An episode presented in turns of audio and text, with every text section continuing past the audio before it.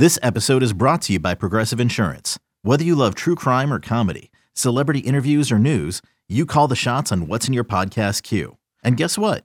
Now you can call them on your auto insurance too with the Name Your Price tool from Progressive. It works just the way it sounds. You tell Progressive how much you want to pay for car insurance, and they'll show you coverage options that fit your budget. Get your quote today at Progressive dot com to join the over twenty-eight million drivers who trust Progressive. Progressive Casualty Insurance Company and Affiliates. Price and coverage match limited by state law. Welcome to the State of Health, the podcast where patients put healthcare decision makers and thought leaders in the hot seat. I'm Gunnar Esiason. On today's Three Questions episode is Governor Spencer Cox from Utah. The rule in the Three Questions episode is simple. The role of the interviewer will flip halfway through the show. A quick note about today's episode, you'll hear me refer to Governor Cox as Lieutenant Governor Cox throughout the show because this episode was recorded in twenty twenty before the governor was elected to office. With that, let's get to it. All right, we're here with Lieutenant Governor Spencer Cox from Utah. Uh, Lieutenant Governor Cox, thanks for joining the show. Hey, it's great to be with you. Thanks for having me.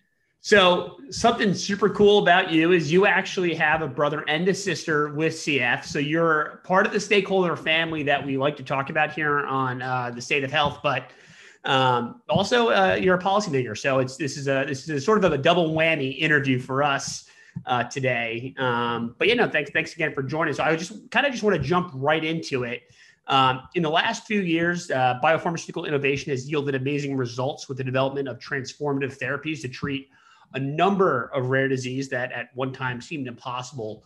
What is Utah doing to help support such innovation, and what are you most excited about in the future?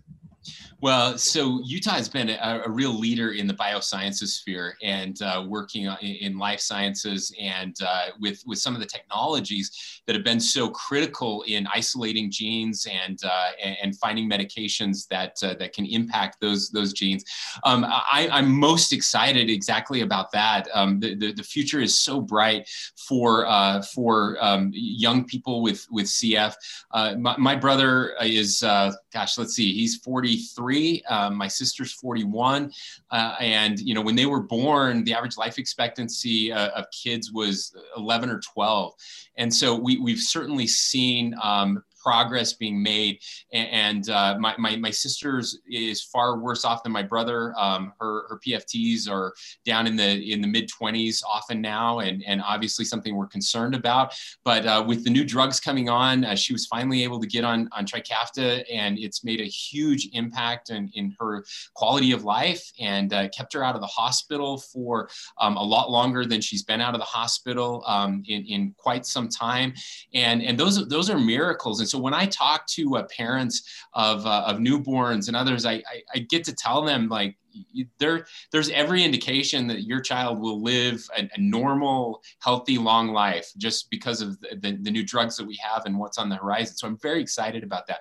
We've been working also here in Utah to make sure that uh, that um, uh, that our, our th- those with cystic fibrosis have access to those drugs. That's really important. Um, we found that there was there was some flaws in the insurance that we provide to our state employees that was not allowing them to get access to those drugs, and so we jumped right on it, and we were able to make some changes to help that happen.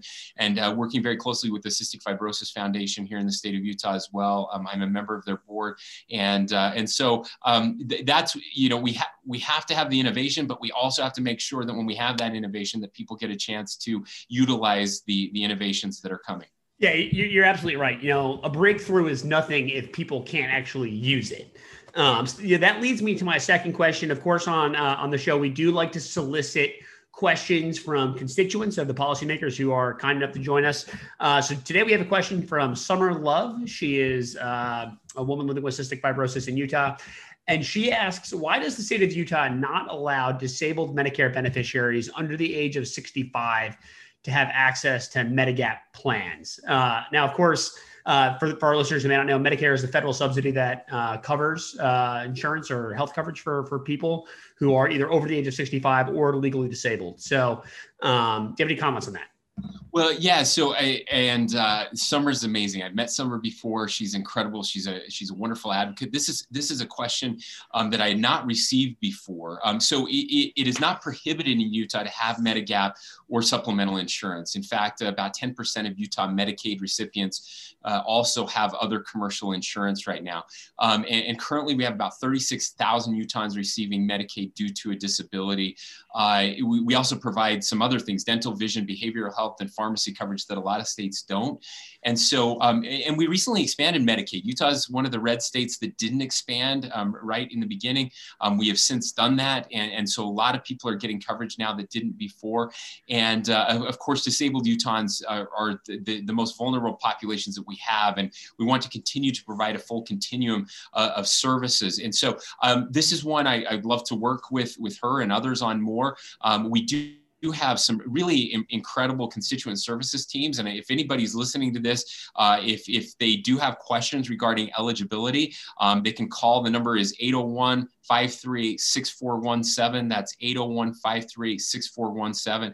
And hopefully we can get those questions answered and, and help people uh, who are eligible to obtain coverage. Absolutely. And we'll get that in the show notes. So uh, I'll make sure I pass that along to Summer as well. Um, so as of this recording, Utah has been cited as one of the many states across America seeing a quick rise uh, in COVID nineteen cases. Uh, sort of seems like the entire world is going through this right now. Uh, what is Utah doing to make sure people living with chronic conditions have continued access to care as the health as the health system begins to stress? You know, I think we've all seen, you know, images on the news of what it looks like when the hospital wards are just quickly filling. So, um, you know, there's obviously people with chronic conditions, you know, whether it's C F or something else, you know, maybe someone who needs dialysis, you know, they have to access the, these, these medical systems. So how is Utah making sure that moving forward, uh, access to care is going to be, you know, something that people can get, get, get a hold of? Yeah, Gunnar, obviously um, this has been, uh, you know, uh, we're, We're concerned about the, the death toll. That, that's that's first and foremost. But second is not overwhelming our healthcare system, because that's when um, the the morbidity rate tends to go up, and and, uh, and so we we are working really hard to do that. Um, our goal has always been to keep um, our our system, our I C U beds at, at seventy-five percent of capacity or less.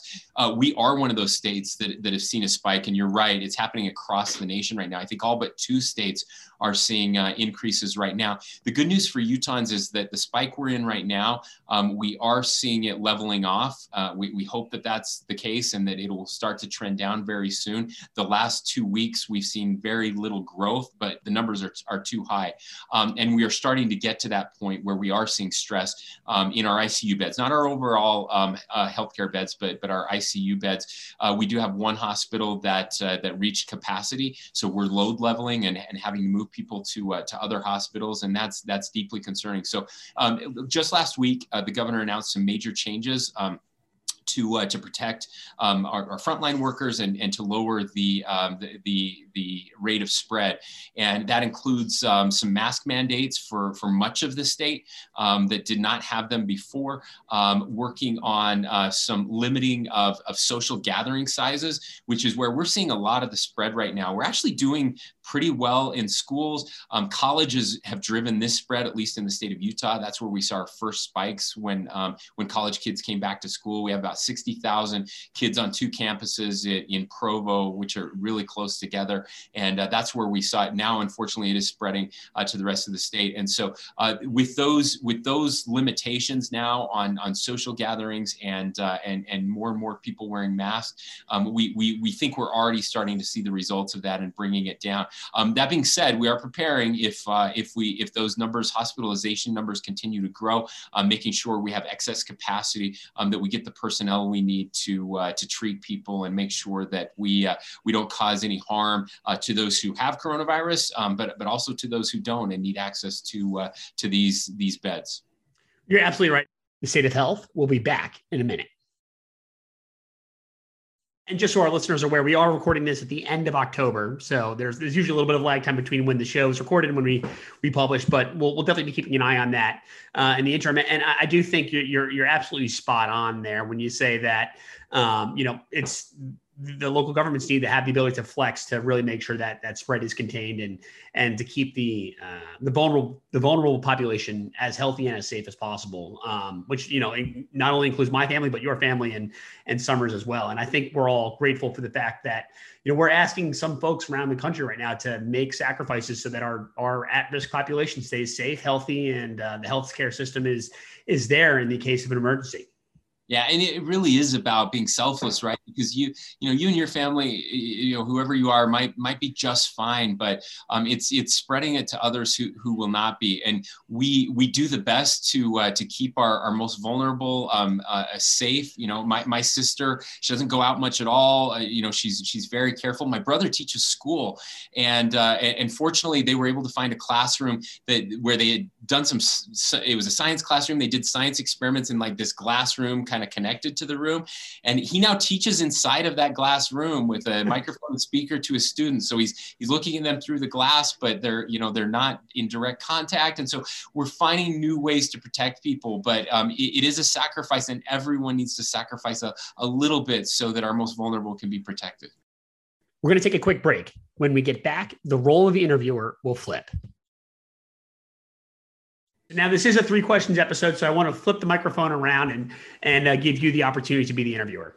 Well, I, I'm so glad. I, I don't often get to be on the other side of the microphone, so this is a this is a big deal for me. All right, Gunnar. So patients with uh, with C F have really been social distancing forever. In fact, there's a movie that talks about being six feet apart. Now, we all know what it means to be six feet apart. But what advice can you give to those who are new at this, and uh, and how can how can we do things better? So, you know, I, I think one of the most important things to know about C F is that really any sort of virus, whether we're talking about coronavirus, whether we're talking about the flu, or even R S V common cold, threatens to be life-altering for people with C F or other, uh, you know, chronic conditions. So it, it really starts with educating and understanding one's own surroundings. You know, I, I think I look back to my childhood and I think about my mom and all she used to do to make, you know, the our home as safe as possible, whether it was, you know, friends coming into the house or me going to, you know, sports practice or whatever.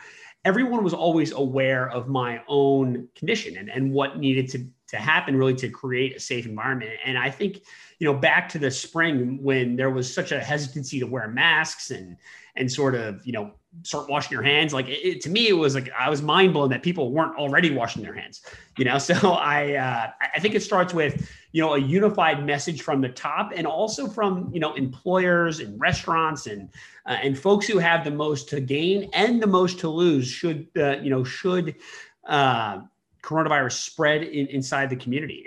I, I think that I've always felt that, um, you know, there's so much, you know, economic loss to be had if, if, if the coronavirus does spread that, you know, the, the most incentive to keep a community safe are the people who are, who are, you know, at stake there. And I think that it, it comes down to, as we were talking about before, um, you know, some selflessness and some real understanding of what can happen in the community. And I always say my golden rule is if there, if I ever feel uncomfortable, I'm more than happy and willing to remove, remove myself from a situation. You know, I, I'm a, I'm a graduate student right now. And, you know, if I, we, we have the opportunity to use a flex in-person learning, you know, model right now. And I've just been doing it from home. You know, I feel like I know what's best for me. I know what's best for my family, and I know how best to protect myself. And I think there needs to be a sense of urgency for folks who are in the high risk population and the ability to do so if needed.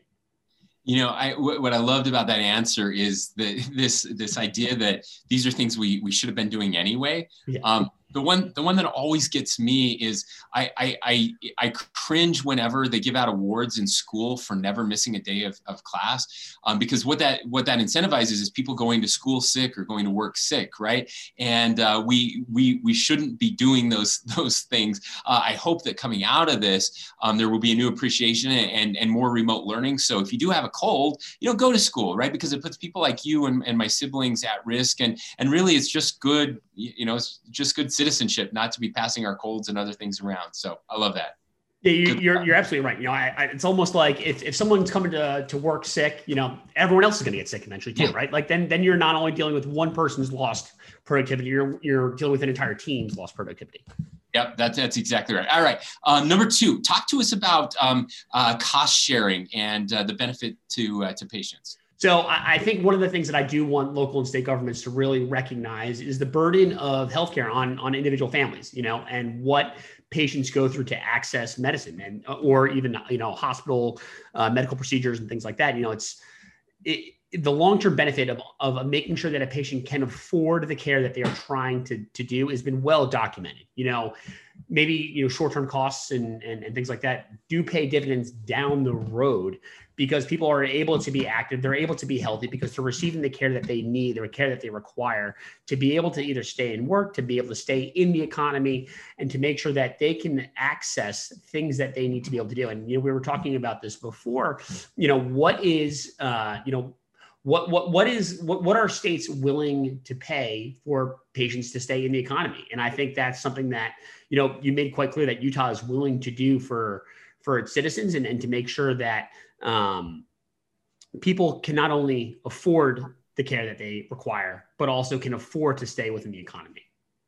Very cool. Thank you. And last question, um, what can our state and, and others do to better make sure people with disabilities are included in, in the economy? So I think this is one thing that we're going to take away from a positive of this pandemic. You know, I'm starting to look for positives. We've been here, you know, we've been doing this for, you know, eight or nine months now. And, you know, my family, all, most people I know with C F, I'm sure your family, we've been craving this option for remote work. We've been craving this option for remote telehealth. You know, these are things that I think should be, uh, you know, tried and true, because one of my most important, you know, things that I like to talk about is the patient experience and how the patient experience has value for, for employers. You know, people with C F and other rare diseases and other chronic conditions, we learn how to manage our time from a very early age. We learn how to balance workflows. We learn how to balance so many different parts of our lives that I can't help but see how those can be positives for any certain employer, right? Employers want disciplined employees. They want people who are going to do a good job. They want people who are going to be hard workers. And I think about any person that I know living with C F or any other rare disease that I've met through my years, and I'm like, those are skills that somebody was, you know, that somebody's owning a business wants to have on their workforce. The thing that they have to do or be willing to do to access those, those, those, those skills is provide an environment where that person with a disability can work for them. And, you know, I, I think about this, the sudden transition we had to remote work, and it just feels like this has been something that's been coming for so long. Why not make this the standard, you know, moving forward? Why not make uh, employing people with disabilities a, a thing? And I've always encouraged people living with C F to put that on their resume, to make sure that your employer knows what you're doing, because it shouldn't be seen as a negative. It should be seen as a, a positive affirmation for the skills that you are bringing to the workplace. I, I love that. Uh, you, you may be interested. I actually l- launched a telework initiative um, last year. And the idea was that uh, by the end of this year, we would have uh, twenty-five hundred state employees working from home. And I think we have ten thousand state employees working from home right now. And, and I, I couldn't agree more. Uh, it's, but, but it, it's, it's good for, it's good for workers. What we found is, so we, I, I did a study for six months and uh, we, um, we measured everything that they did. Uh, and, and what we found was, was that, um, of course, people drove less, so there was less pollution in the air. We have an air quality problem here in Utah, which is, is helpful. Um, it cut down on, on traffic congestion uh, because they weren't on the road. Um, their mental health actually improved, um, do, done, done correctly. Um, they had more time with their family, uh, more flexibility. They didn't have those long commutes that were, you know, drive everybody crazy. Um, and their productivity actually went up twenty-two percent. Like, if you could do, in, in any other industry, if I told you I could increase your productivity by twenty-two percent, you would jump all over that. And uh, and, the, and the best part of all is exactly what you said. It gives people um, in remote areas, people in rural areas, uh, opportunities to work that they wouldn't other ha- otherwise have. And it gives those with uh, those with, with some sort of underlying condition who maybe can't be in the workplace opportunities to do meaningful work and contribute in meaningful ways to the economy. Um, there, there's just almost no downside to this. And so I, I'm with you. Uh, I think it's, we all have to start looking for some positives coming out of this. Access to hel- telehealth is another one. Uh, teleeducation is, is another piece of this that I hope um, we, we won't go backwards, but that we'll find ways to implement these technologies in meaningful ways. So thank you so much for, for letting me join you today and for answering my questions. You know, this is great. Uh, Lieutenant Governor Cox, and uh, thanks for coming on the show. Thanks, Gunnar. That's all for this week. Be sure to join us next week. New episodes come out every Wednesday morning wherever you get your podcasts. You can follow me on Twitter at G seventeen Esiason, and you can check out my website at gunnar esiason dot com. If you like what you heard today, be sure to subscribe to The State of Health and then leave a rating and a review. A big thank you to Governor Spencer Cox for today's interview. State of Health is produced by Bob Dwyer. Thanks to Odyssey for making this podcast possible. We'll see you next week.